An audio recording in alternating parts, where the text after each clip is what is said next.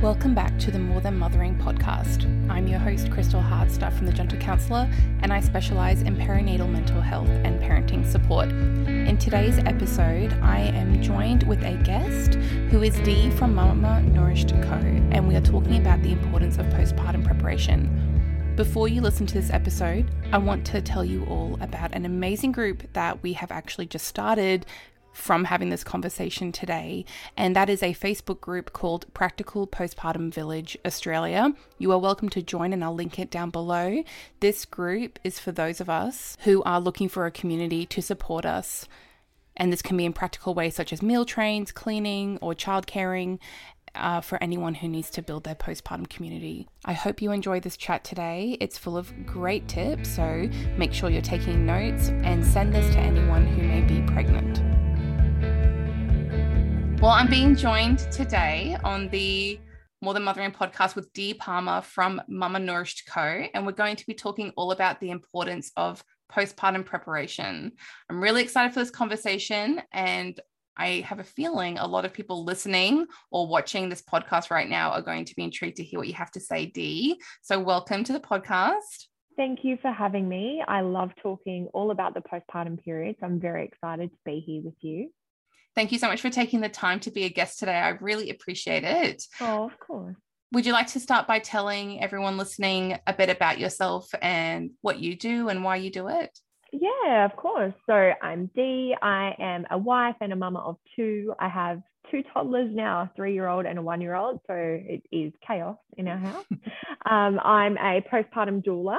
I graduated my course in, when was it? 2020. So it all began with the lockdown and the beginning of the pandemic in March of that year. And I just thought, I had the time, you know, I was stood down from my job in my retail position at work, and I had all these ideas flowing because I had all this extra time while my son napped and I was at home.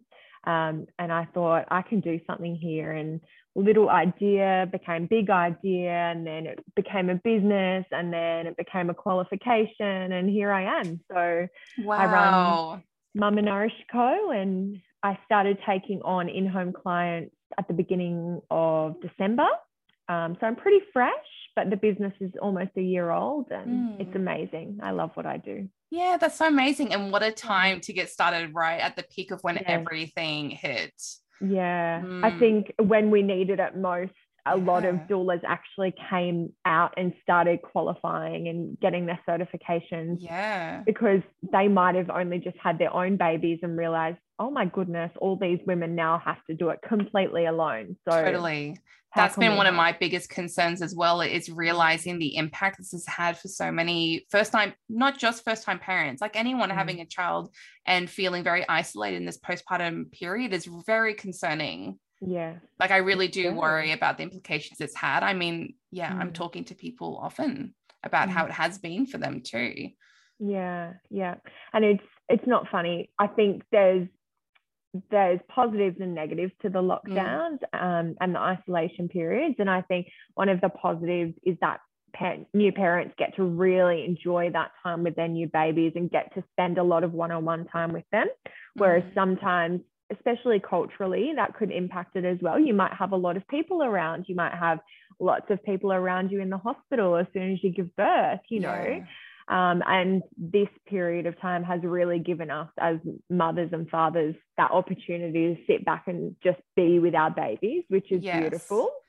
But then on the opposite end of the spectrum is that lacking of support from our medical practitioners and our, you know, even accessing services like women's health physios, IBCLCs, you know, the Australian Breastfeeding Association face-to-face classes that we might do during pregnancy. A lot of these really, really important and significant milestones that we reach during pregnancy and our postpartum we're missing out on. And I think that's negatively impacting a few things as well. So I'm kind of 50-50 on. Yeah, I think that's a good way to look at it, is that like both of those things can exist at the same time. I don't think it would be healthy to be like completely positive or completely negative about it, because I have had clients reflect to me that it was nice having their partner home because they were working from home or whatever happened. They were like, that was nice having that because that was different to like another experience that they had or what they were expecting to happen.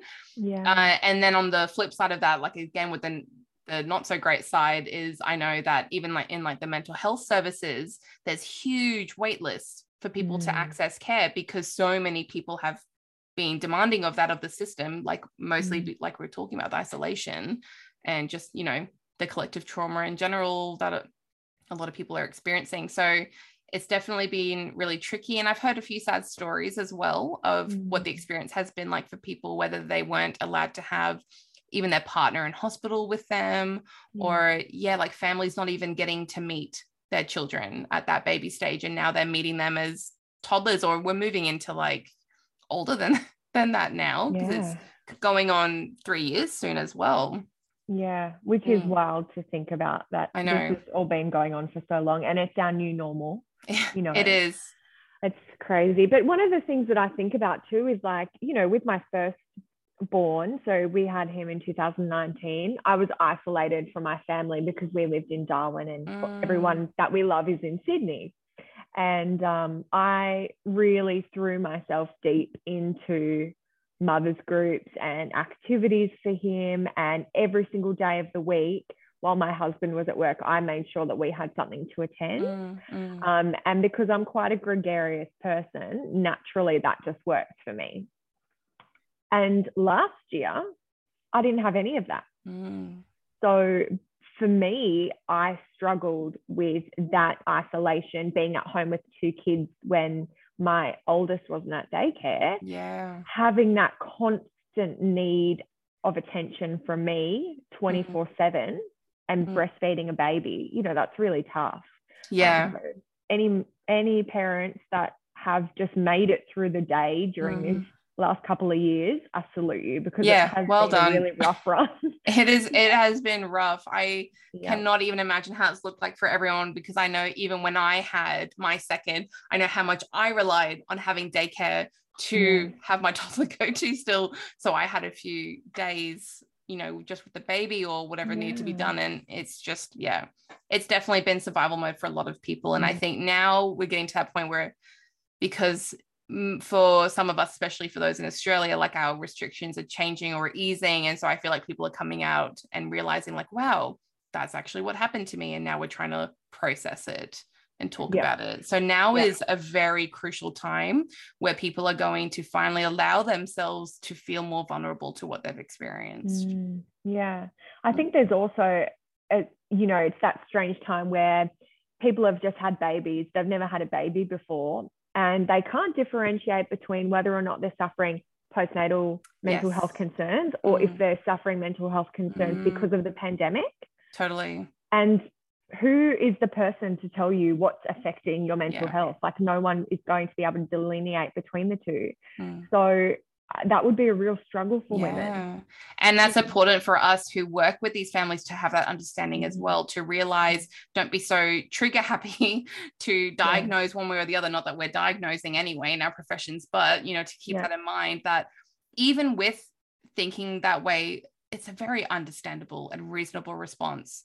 Whether it is pandemic related or new parent related, it makes sense that people would be having certain mental health struggles with it. Definitely. So in your line of work with this, can you talk to us a bit about the importance of postpartum preparation, as in, why is it important? And then perhaps we can talk about some of the ways to support ourselves and making sure that we are prepared for postpartum. Yeah, definitely. So I guess, coming from my own experience, I know a lot of women do this, we plan for the birth and that's the end of the pregnancy, and then we have a beautiful baby and we're good to go. But actually, in reality, as we all know, once you bring that baby home, a lot of things change. So your relationship changes, your identity changes as a woman, even as a man, your identity changes. And there's a lot of pressures and needs on the dad as well, but we're sick with the conversation around the woman right now, you know, things like your nutrient intake and your calorie intake needs to change. Things that you don't ever, ever imagine impacting you make such a huge difference. Your hormones experience that massive drop. Your baby is going back and forth, left and right every second day, and it's hard to navigate what to do next. So I guess for me, the really important reason that we need to put a plan in place for our postpartum is because of that unpredictability. Mm. So if we're doing things like, you know, we're setting boundaries with visitors, for example, that's a really big one for me. And I'll go into that a little bit more in a second, but I have 4 pillars of care that I like to discuss with new mums. So we've got nutrition, support, rest, and warmth. And those 4 things are a combination of traditional Ayurvedic and Chinese postpartum practices that are now being welcomed a little bit more into the Western world, which is amazing. So when we talk about rest, for example, a lot of us go into our postpartum period just full force, and we're on our feet and we're trying to do things back to how we were doing things before we had a baby. And the example that I always talk about is 4 days postpartum with my son, I was lugging a 10-kilo pram into my SUV to go to the cafe and meet my girlfriend. And I think part of that for me was coming, like feeling a bit more like myself again. Because when I'm pregnant, I get very sick and I almost have hyperemesis. So I think when I don't have that illness, my body just thinks, you're good as gold, like do whatever you want, you're capable of anything. And then it got to a few months later and I started running again, like 4 months postpartum. And then I nearly ended up with a prolapse. And I said to my husband, I feel like I've got some that dragging or that heavy feeling. And he had no idea what I was talking about, of course. But I said to him, like, I just have to be a bit mindful. And then I think I better stop running. But I kept going because that's the sort of control freak I am. And then 2 days later, I hurt my knee and I couldn't run. Oh, wow. And I haven't run since. And I think that was what I needed to put me into place. Forced you. You need to slow down and just take it easy and look after your body, and then you can, you know, do those other things later on. So yeah, that's a really important thing to keep in mind. And that's a boundary for yourself, right? Yes. Setting those important boundaries for yourself. So when I talk about setting boundaries in particular, that's something that we can do ahead of time during our pregnancy. Start doing that early to ensure that we give ourselves the best opportunity to rest and recover and eat the proper food and stay warm and receive support. So I have a few ideas on that on my Instagram, but I like to suggest things like not having any visitors for the first week or two, limiting visits by, it doesn't matter who it is, to only an hour, especially for people who aren't naturally going to come into your home and help you, because really you should only be having people within your home that are going to just, you know, look at the bench and say that there's some dishes to be done and just do it without you saying anything. Yeah, that's right. Totally. You shouldn't need to be hosting people in your first 6 weeks. That's ridiculous. But there is an expectation of us as women that we would do that sort of thing naturally. To perform and show off the baby and divulge everything. Yeah, that's right. And one of my beautiful clients said to me last week, you know, she's just had her baby and she said, I haven't heard from any of my friends after I had the baby, and no one asked me how I was. They all said, when can I come and meet the baby? And that's not okay. Like, we shouldn't have that heaviness on us after we've just given birth, especially when we have other children to look after as well. Like, we need to rely on our village. So that's the reason setting boundaries is so important to me. And then we think about things too, like, you know, asking for help. So doing that in little stages during pregnancy, because we know that that's a very big thing to ask for help as women and as mothers. And so one way I would suggest starting that is like during pregnancy, if you're having people around, just ask them to pick you up something from the grocery store. You might not need it. Like getting into the habit of doing that. That's such a good tip, because I was just thinking how in my personal experience between my two, how the second time around, I was a bit more blatant to people saying, please come over and bring food and clean my house, because I didn't have that the first time and it really sucked. It didn't happen still for me. And I'm wondering if with that extra tip you've just given there, for anyone else that may also be able to relate to my experience, is it's almost like giving that pre-training maybe to yourself to ask in a particular way that works. Yeah. Because sometimes we think we're asking, but it's actually not translating properly enough. Yes. And then like you said as well, also that would help those people do it and either show us that they can or they cannot do it. And then you also can pick, okay, who is actually going to be a support person, who isn't, who has shown me that they can do that for me happily, and I didn't feel bad about it, or I didn't feel awkward when I asked, or who did it without me even asking. Yeah. And it shapes that visitor network really easily for you if you start doing it early. And even before you have kids, you know, if you know that in a year, 2 years, you want to start trying for a family, well, now's a good time to put the feelers out. See what those family members are going to do. You know, they're all about the baby, but see what they're really going to do for you, because that will really support your mental health. And one thing I like to do for my clients is I have some printouts which have different lists on them. So one of the lists is like favorite snacks, meals, and beverages, and you fill that out and put it on your fridge. And it's just so easy because people can see it. Like you say to your partner, can you get me something to eat? He sees that it's lunchtime, or she sees that it's lunchtime, and then they can just look at the list and you don't have to make any decisions. What a great idea. I feel like that one just in itself is life-changing. Yes. But the trick is to actually fill it out, because I know a lot of people don't want to fill it out feeling like passive-aggressive. Yeah, I also noticed that if you're receiving that information on a day when you're already tired and you're like low energy, that's not the day to do this. But that's most of us tend to have the cycle of energy where we have those days where we have high energy and we want to get everything done. We want to cook and clean and do everything. Make sure on those days is when you're taking advantage of planning and preparing in this sort of way. Right. Yeah. Yes. Yeah.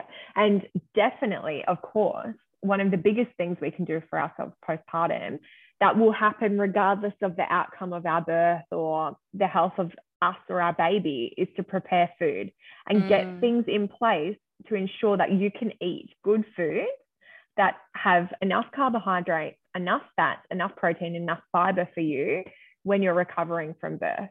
Yeah. Because there's a big misconception, I think, around like breastfeeding and bottle feeding, and that the mothers need a big, like there's a big difference between their nutrient needs. But really, if you look at it as a baseline, when we're all recovering from birth, regardless if it's cesarean or vaginal birth, we're recovering. There's torn tissue, there's blood loss, there's fluid loss through sweating and amniotic fluid and everything else that goes on. We need to make sure that we're eating food to sustain us. Yeah, that's a really good point, because I've only ever heard about people making a point of saying, you know, breastfeeding moms need an additional 500 calories a day. I have never heard anyone voice similar concern around like every mom, like every person who has given birth should be like caring for themselves nutritionally as well, or being cared for nutritionally, I should say. Yeah. Yeah. So stock up your freezer, stock up your fridge, stock up your pantry, put lots of one-handed snacks in the freezer, because you will never know how many you need. One-handed meals. Whenever I see people say, meal prep, and I always like to add my bit, one-handed meal prep. Yeah. My go-to was like soup, because I'm like, that ticks all the boxes. That's like the chicken and the veggies and the delicious, you know, buttered toast that you have to dip it in or whatever. That was a big one I had in my postpartum. That was so easy for me to just heat up and one-handed meal. Yeah, it's perfect. Mm. And you can add, like, you can make your own chicken broth, which is really cheap and easy to do. And then it adds that extra layer of nutrients and like good healthy fats to keep you really full as well, because we, like, you get so hungry when you're breastfeeding or running around after other children, because you can't always sit down. But if you're feeding yourself or you've got people bringing food to you, in whatever capacity that is, which I can elaborate on, you know that at least you'll have the right energy to get on with your day. So a meal train's very important postpartum. I've only just heard about this before. Can you explain what a meal train is in case anyone else was like me and had no idea that it was a thing? Yeah. So there's actually a website called mealtrain.com, very complicated. It's a free resource. You can go on there and create like your own personalized looking meal train. If you have a doula or like a birth worker, they'll do that for you. I do that for my clients as well. There's always some pushback because people don't like to ask for help, but it's now a non-negotiable of mine. So when a new family has a new baby or babies, they will get a meal train link and I will keep checking that they're sending it out. Great. So you just send it. You can like email it to a network of friends. You can pop it in like your messenger chat. You can just add it onto your, what's called like your Facebook page or your Instagram stories. Yeah. And they just click in there. Yeah. They select a date and write down a meal. That's it. So good. And then they drop it at your door. Yeah. Wow. I've seen it in action. I have yet to be included on one, but I look forward to the day where I can be on the meal train for someone else, because I think it's such a great idea. And I do think it's really interesting how many of us can relate to that notion of feeling bad, of asking for help. And the way I like to flip this with the mindset shift for clients that talk about that is we need to remember that we should let people love us. Yes. People want to help us and they want to love on us, and they want most of them, especially if you're surrounded by good people in your life, they want to be able to help. Like, I know I have that strong drive. Whenever any of my friends or people I know have had a baby, I'm like, I know all these things. I'm like picking up the vacuum without even asking. Yeah. And so it's like, there are people that feel like you, like if you're like me and you're sitting there going, I want to do this for someone, or I have done this to someone, then let people show you as well that they want to do that for you as well. Yes. Yeah. It's so important. And that it makes them feel good to help. And it's a nice way for them to be able to help. And a practical way. Exactly. Yeah. It's a good gift to give people food when they've just had a baby, because it hits all the boxes. Yeah. And we've got the ease now. If you're in an area that has like Uber Eats, I mean, it could not be easier as well for some. Yeah. Yeah. And I say too, like, because some people will say to me, oh, you know, I'm not a very good cook, or I'm not confident in the kitchen. And I'm like, find out their favorite restaurant, let them know a day, and you can send them a meal cooked for them by their favorite restaurant. Like, that's so good. So easy. Yeah. $50-$60, you know, and you've given them the best baby gift they could probably ask for. True, because we are definitely have an emotional attachment to food, which isn't necessarily a bad thing. You're allowed to enjoy food, and food is a very sociable thing as well. It's a time where we gather at the dinner table together as a family, or maybe that's the one time the parents can actually sit down and have a conversation together and enjoy some good food. And it's just nourishing, or it's something to look forward to in your day, especially if you're sleep deprived or whatever it might be. And like you said, you just are so hungry. It's just like the one thing you can rely on. I remember getting so excited when I could have like an Uber Eats delivery come during nap time, and it was like the perfect time when the baby finally was asleep, and I was like, this is the greatest thing ever. I'm living my best life. Yeah. And you know, when my son stopped napping, I think it was like just after 2 years old, there was no more Uber Eats lunches because I didn't want to share with him. Oh, so now I wait till he's That's such a good point. Yeah. I'm not having him steal my food, so it happens at other times. Maybe save the meal train for after the partner has gone back to work is what I'm starting to think now. Yep. For those solo parenting days, Yes, and like if you can put an esky at your door, people don't even have to ring the doorbell. That is so great. Yep, it's the best. And like, that is no effort required at all for someone, even a partner, put the esky at the door and then collect the food when the people bring it by. That is so great. Do you, I just, this question has quickly popped into my mind. So sorry if I'm throwing you off or if you've not had it, but do you feel like people also struggle with like an age limit on when they're allowed to keep asking or expecting help? Yes, definitely. Once they get to that like 6-week mark or that 3-month mark, women just, it's like something switches in their brain and they're like, oh, well, I don't have a newborn anymore. My baby is a baby and I should know what I'm doing and I should be able to do all of this. But it, within my packages that I offer my clients, I often say to them, save some of your hours within your package and use that for when the baby's sleep regression hits, that first sleep regression. Yeah, I feel like 4 months has been a really challenging time with both of mine. That's when I really felt like I was losing my mind a bit. Me too. Yeah. And for me, like, I didn't experience baby blues with my son, my firstborn, but around that 4-month mark, when I was just persisting on getting him to sleep in his cot, that really took a turn for me. And I said to my husband, I had a really bad night, and I said to him the next day, I actually think I might have postnatal depression because I am not coping. And then he said, it was 5 a.m. at this point, and he goes, don't worry, I'll take the baby for a few hours, get some sleep, and then we'll talk about it when you wake up. So we did that, and I was like, I feel okay now. But with my daughter, I'd actually put all these beautiful plans in place. I was going to have 2 weeks of rest, no visitors, on my bed, and just be fully lapping up this newborn life with my husband looking after my son and me just feeding the baby and eating in my bedroom. She ended up in special care.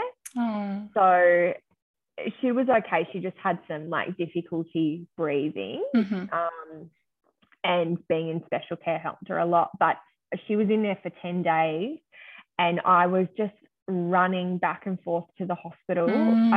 At the beginning, the first couple of days, it was 3 times a day, so it was a half an hour trip to the hospital, and then I was pumping because I was breastfeeding, so it was every 3 hours. And then I had to come home and prepare dinner for the night if we'd run out of food in the fridge or I didn't take anything out of the freezer.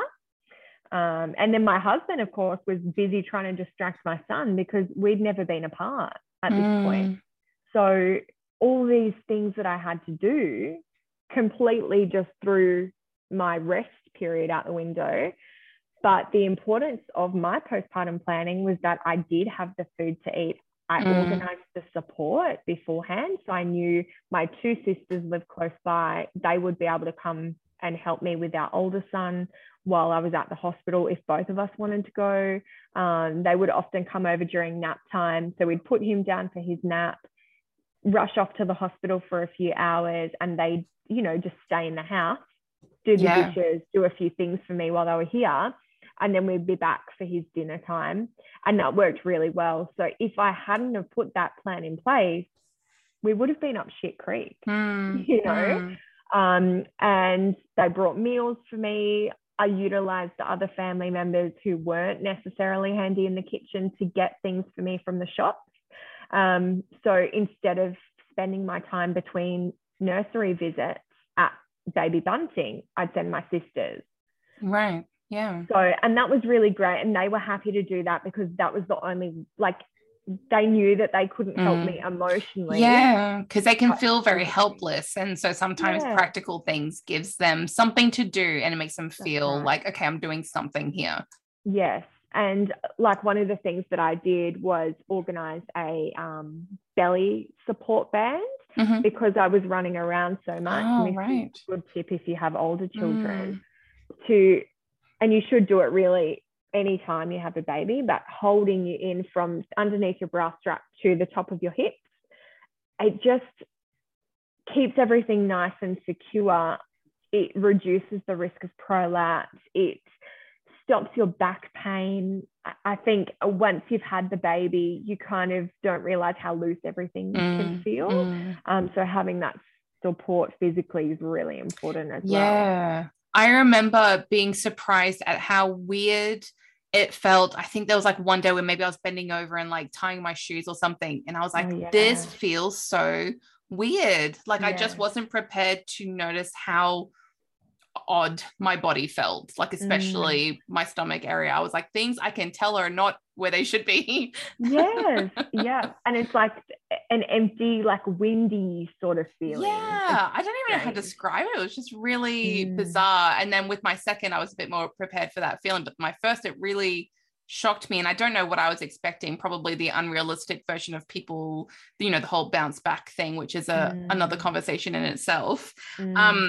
There was a few things I was thinking as you were talking about support, because often what I hear about is from people who don't have support around them, whether that's, and I mean, most of the time it's by choice, like they have family members that they don't get along with or that they don't want around their child. Or even if they're like a single parent and so there is no partner. So do you have any experience or advice for those kind of dynamics? So I actually have personal experience with that. There were, I don't think those people are going to listen to this podcast, so that's good. But there are certain people within my family that I just didn't really feel that would be a positive vibe to have around at that time. And I would have organized the postpartum doula for myself if I hadn't have been a doula. I knew what I needed to plan for myself and I had that benefit. But I think if people are in that situation where they can't or don't want to have family or friends around for whatever reason, doulas, cleaners, people who can cook for you. So there's lots of postpartum specific meal services now. I have one within my own business and there's lots and lots around Australia. I'm going to make a post about that actually quite soon, just to connect everyone. But those sorts of things, if you can outsource them, please do, because it will just take such pressure off you when you need it the most. And a lot of these places might not advertise that they have payment plans available, but if you reach out to them, the most important thing to people like me is that our clients get the support that they deserve. Yeah, that's such a good point. Yeah. You just ask the question. You never know what someone might say. Yeah. And some businesses like myself even have sliding scale. Yes. So it's always worth asking. Yes. Like human to human, it's worth asking. Yeah. And I was just thinking as you were talking then, because I was wondering about this myself and I was like, I wonder if we could create this sort of community where it is like bringing strangers together, because ironically, a lot of my friends are strangers I've met on the internet, which we were all told not to do, you know? And so I was like thinking, if I saw a post of a mum in my local area that was like, I am struggling, I'd be like, what do you need? I'm there. Like, I'm bringing over dinner. So dinner's sorted. Yeah. And I would not know who this person is. And I cannot be the only one thinking that. And I feel like either surely someone's already done this and has created some sort of community, or if you were to look on Facebook or reach out to anyone, even if it's like an influencer on Instagram, I am sure that there are people that would be more than willing to help you out or point you in the right direction or find you that community you need.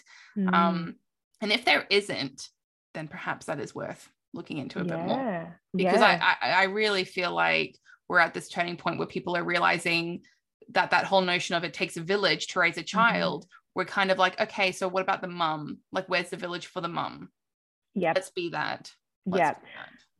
You're so right. I was talking to someone this morning about that exact concept, you know, baby's born and mum's forgotten. Like, no, that's unacceptable. It shouldn't be that way. The new mother needs to be held as much, if not more, than the new baby.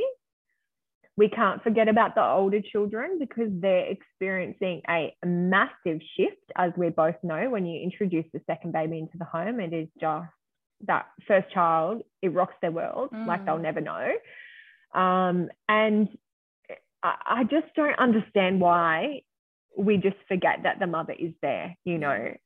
And I've even had phone calls myself during pregnancy and early postpartum, and they're like, how's the baby?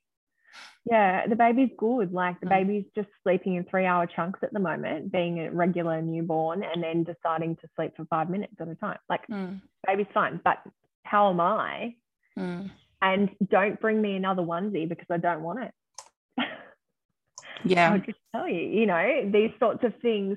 The good thing is that the fourth trimester, first 40 days, first 6 weeks, you know, the golden months, these concepts are aligned and they all mean a very similar thing. And yeah, I think most women who are having babies now are starting to hear about one or two of those things and understand the importance of postpartum. Yeah, but we have a long way to go. Yeah, to really, we're no longer suffering in silence, and we just need to really keep raising our voices on it, to be honest, because I've also had conversations where I've somewhat apologized to people in my life or family who had children before me, and I didn't realize. Yeah. So it's also that learning curve of, I'm so sorry, I didn't realize how hard that was for you until I went through it. Yeah. Yeah. And, but I also think even though you can't go back in time and change it, there's still some healing that can come from that as well. And of course, self-reflection is always important. Positive change. You don't get to have a different choice unless you reflect on it and you can see that and have awareness for it as well. Yeah. Yeah. You're right. And my sister had a baby before me, 1 year before us. And she always says to me, because I don't eat meat or cook meat for my clients, like beef and red meats, within that first week in particular of postpartum. And she goes, you cooked me a roast beef 3 days after I had a baby. What were you thinking? And I said, I didn't know. Like, people don't know. And that's why roles like mine exist, to help that education and change that mindset. Yeah. And the reason that we do that, by the way, is to be really gentle and kind to the digestive system, and everything starts to come back to normal. So after like a week or two, you can start to digest those things a little bit easier if you're slow cooking. How interesting. Yeah. I can't wait to go and find your Instagram and look at all these informational posts that you have, because I feel like I'm going to do a deep dive now, because it's something that I'm aware of as we are having conversations around, do we have another one? And I know that my postpartum is going to look very different. Yeah. Very different. Yeah. Yeah. Yeah. It's very different the second and third time, I think. Yeah. I don't think I'll have a birth plan. I'm going to have a postpartum plan. That's good. I mean, I will have both still, but really you just realize like which is really important and which one actually goes for longer and involves both of us. Yeah. Not just one. Yeah. Yeah. So it's having that mindset shift, I think, is a really hard point too, because it can dredge up stuff for you. Like, it can dredge up uncomfortable feelings or sadness or resentment when you reflect on, I didn't have that. Yeah. I'm not too happy about that. So what is kind of your advice for people who may be in that headspace, especially with their partner, if they feel like their partner isn't stepping up and doing their share or isn't cooking the meals, for example, and the person that gave birth is still expected to cook dinner, for example? I would say then utilize your village, you know. So there's always local community groups on Facebook now, suburb groups, home birth groups, even like the smaller mothers group. Utilize your village and reach out to them, because 100% they will step up for you while you have that conversation with your partner. And as hard as it is, you need to have a conversation. And again, this is something that we need to be discussing during pregnancy, not leaving it to the past postpartum. There's a lot of things, I think, in terms of relationships that we need to discuss early on. You know, like the financial situation, what's the expectation there, what's going to happen with baby sleep, you know, if we're going to co-sleep, if both partners are open and willing to discuss that. Yeah. What does it actually look like? Like the harsh realities of you know, not sunshines and rainbows. That's right. You might not have sex for a year, you know, that sort of thing, or longer. Things like putting that list on the fridge, doing that early. And then there's another list I have, which is like chores around the house. So setting the expectation, that's one I heard from Naomi Chrysalakis, who is a postpartum doula in the Sutherland Shire, down like in Wollongong. She said, before I had my second baby, I set an expectation with my husband that he would put on a load of washing the night before we go to bed, and then in the morning he would hang it out for me, and that would just take one simple thing away from me that I didn't have to worry about the next day. And then when he came home from work, he would take that off the line or out of the dryer and fold it and put it away. And I do acknowledge that dads have a lot of stuff going on too. Partners and dads have a lot in their own lives. It's not a competition though. It's not, no. But it's a two-way street with parenting. Yeah. And we need that support. Yeah. And what I often deal with in most of couples counseling is we can get really bogged down in like, this is me and what I'm feeling, that we forget to go, oh, that is you and what you're feeling. Yep. And so that crossover doesn't happen when both people are butting heads with like, I'm tired. Well, and I'm tired too. And it's like, when I say I'm tired, I'm not saying you're not. And that is the difference of that space that it needs to be in. And I also think when we were talking about having these conversations earlier on, is I think language is really important too. Language matters. So it's not you're helping me around the house. It's you're doing your part around the house. Yes. Absolutely. Like little changes like that, I think is really important. And so pulling them up on it and calling them out when it's like when people say that how dads babysit, and it's like, I was thinking that. Tell me a more enraging sentence than that. I know that is, language matters. It's really important to pull that up and correct it in a, you know, still a kind way. But it's necessary changes that needs to happen.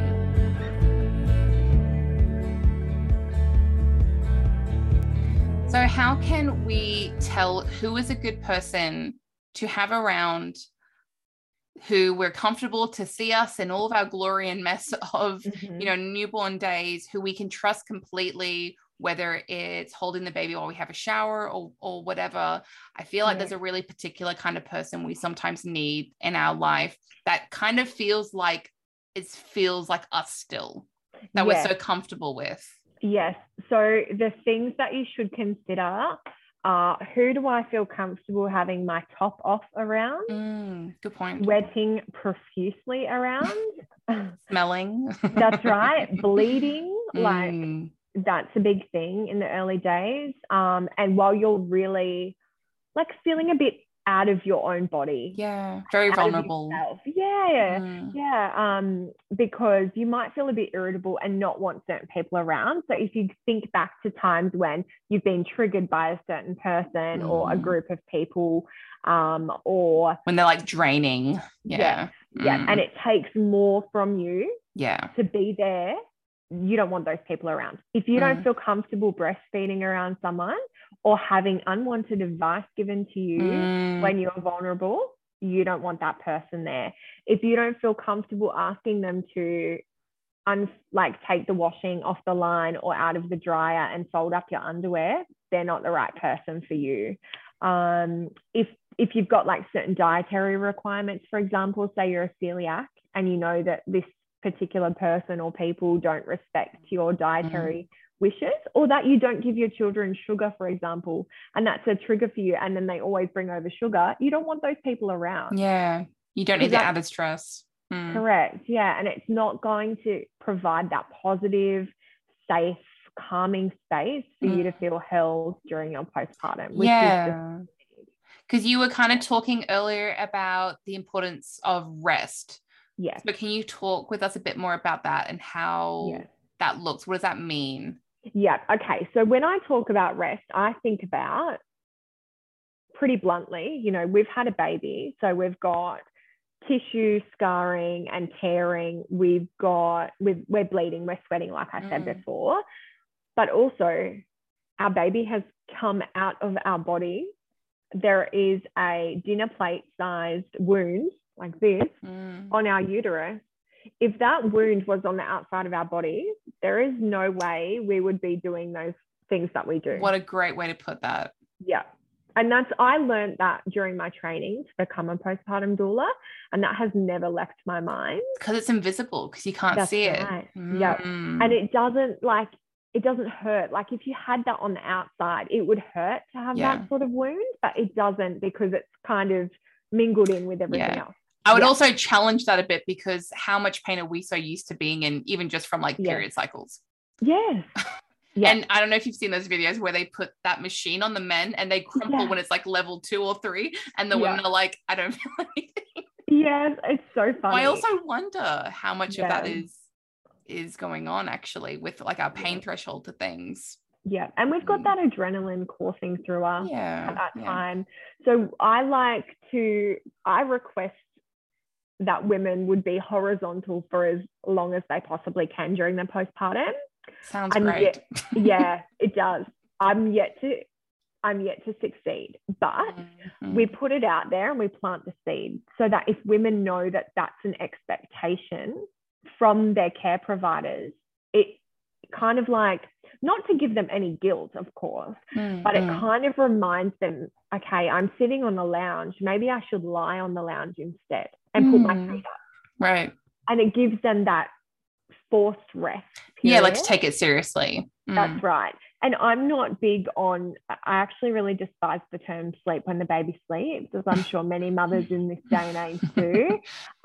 But resting can look like many different things. So you can just have a really long bath, or if you're a shower person, have like a really long restful shower with a podcast or some music playing in the background. Put a hair mask in, do something that makes you feel really just calm and loved. Mare Botanicals is a company in Darwin which is run by a naturopath, Kate, and she created a beautiful range of postpartum products and birth products, and she's got a sit bath, which is like a postpartum bath product. And it's beautiful. So if you can get your hands on some of that, that's a nice way to just take some time. Yeah. And it's really nice to heal your scar tissue as well. How cool is that? Yeah, so that's a nice one. Yeah. And, with the rest as well, we need to acknowledge that babies don't really sleep that well, and they certainly do not sleep in the rhythm that we're used to. So setting yourself up with those people that you feel comfortable with, having the conversations during pregnancy to ensure that when you get to those stages, it'll probably be the first 2 weeks you might be okay with that change in your sleep, and then after that it might hit you. You need to be able to have people that you can call on, whether it's your partner, family members, friends, whoever it is, a doula, to come be with the baby and your older children if possible, and just take some time to rest.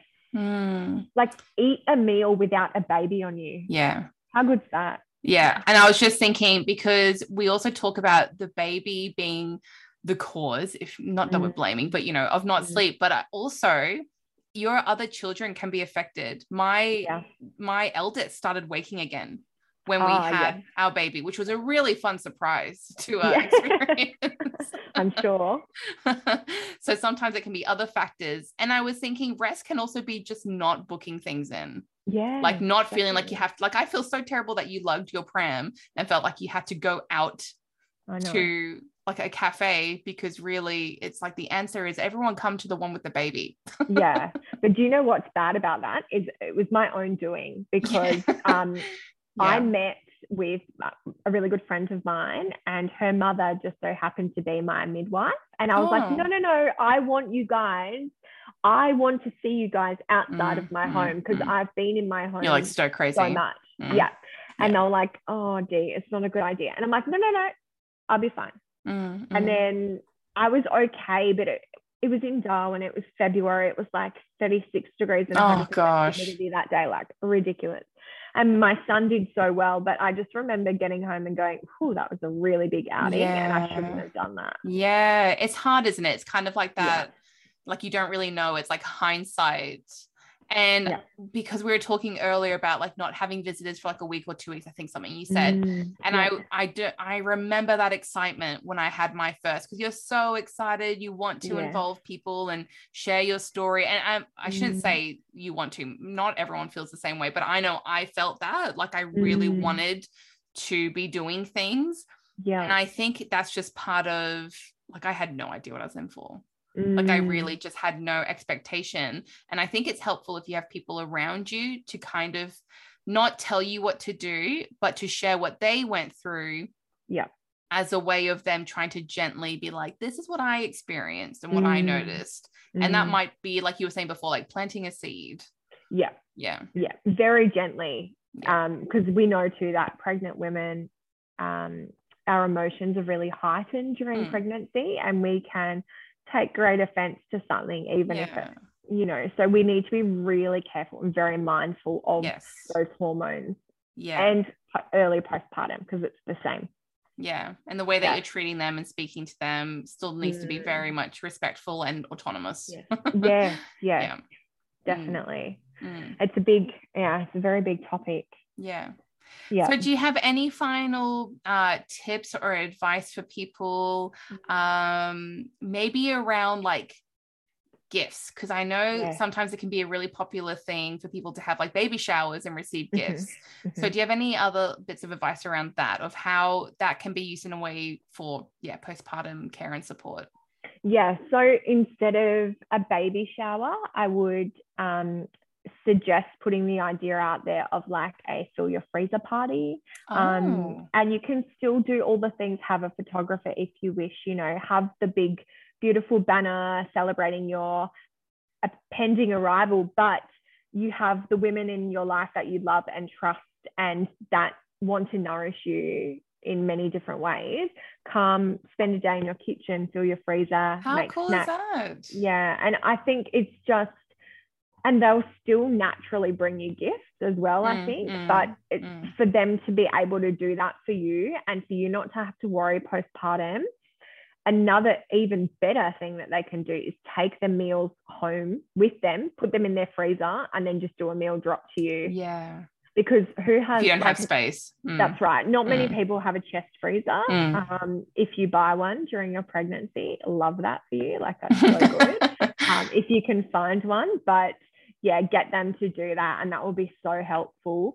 You can register for services as well. So I think a lot of people, again, it's not really a space where there's a lot for us to be able to access in terms of registries that aren't baby shops.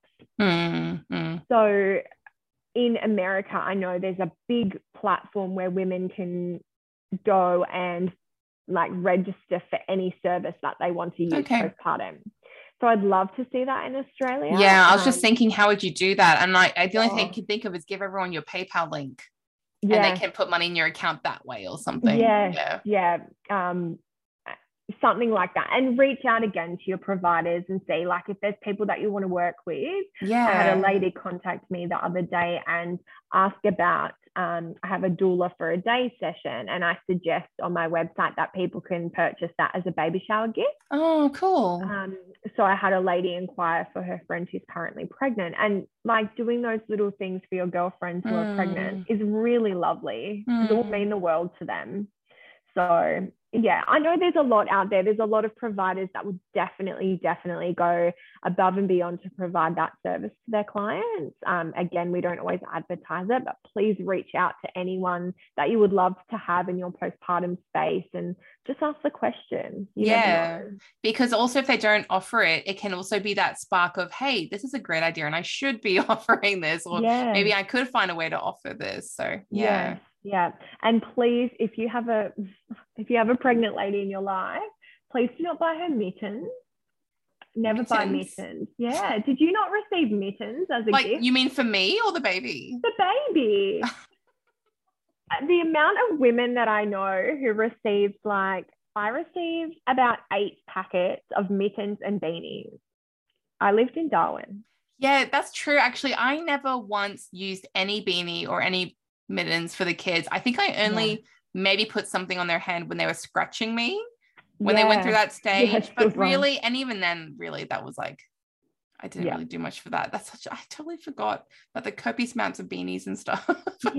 Depends on your climate and where you live, but like certainly for most of us in Australia. Like if you can give people a gift voucher for a grocery store, an Uber Eats voucher, do the meal train, buy them a service, get them a cleaner. Heaven. Like that would be so good.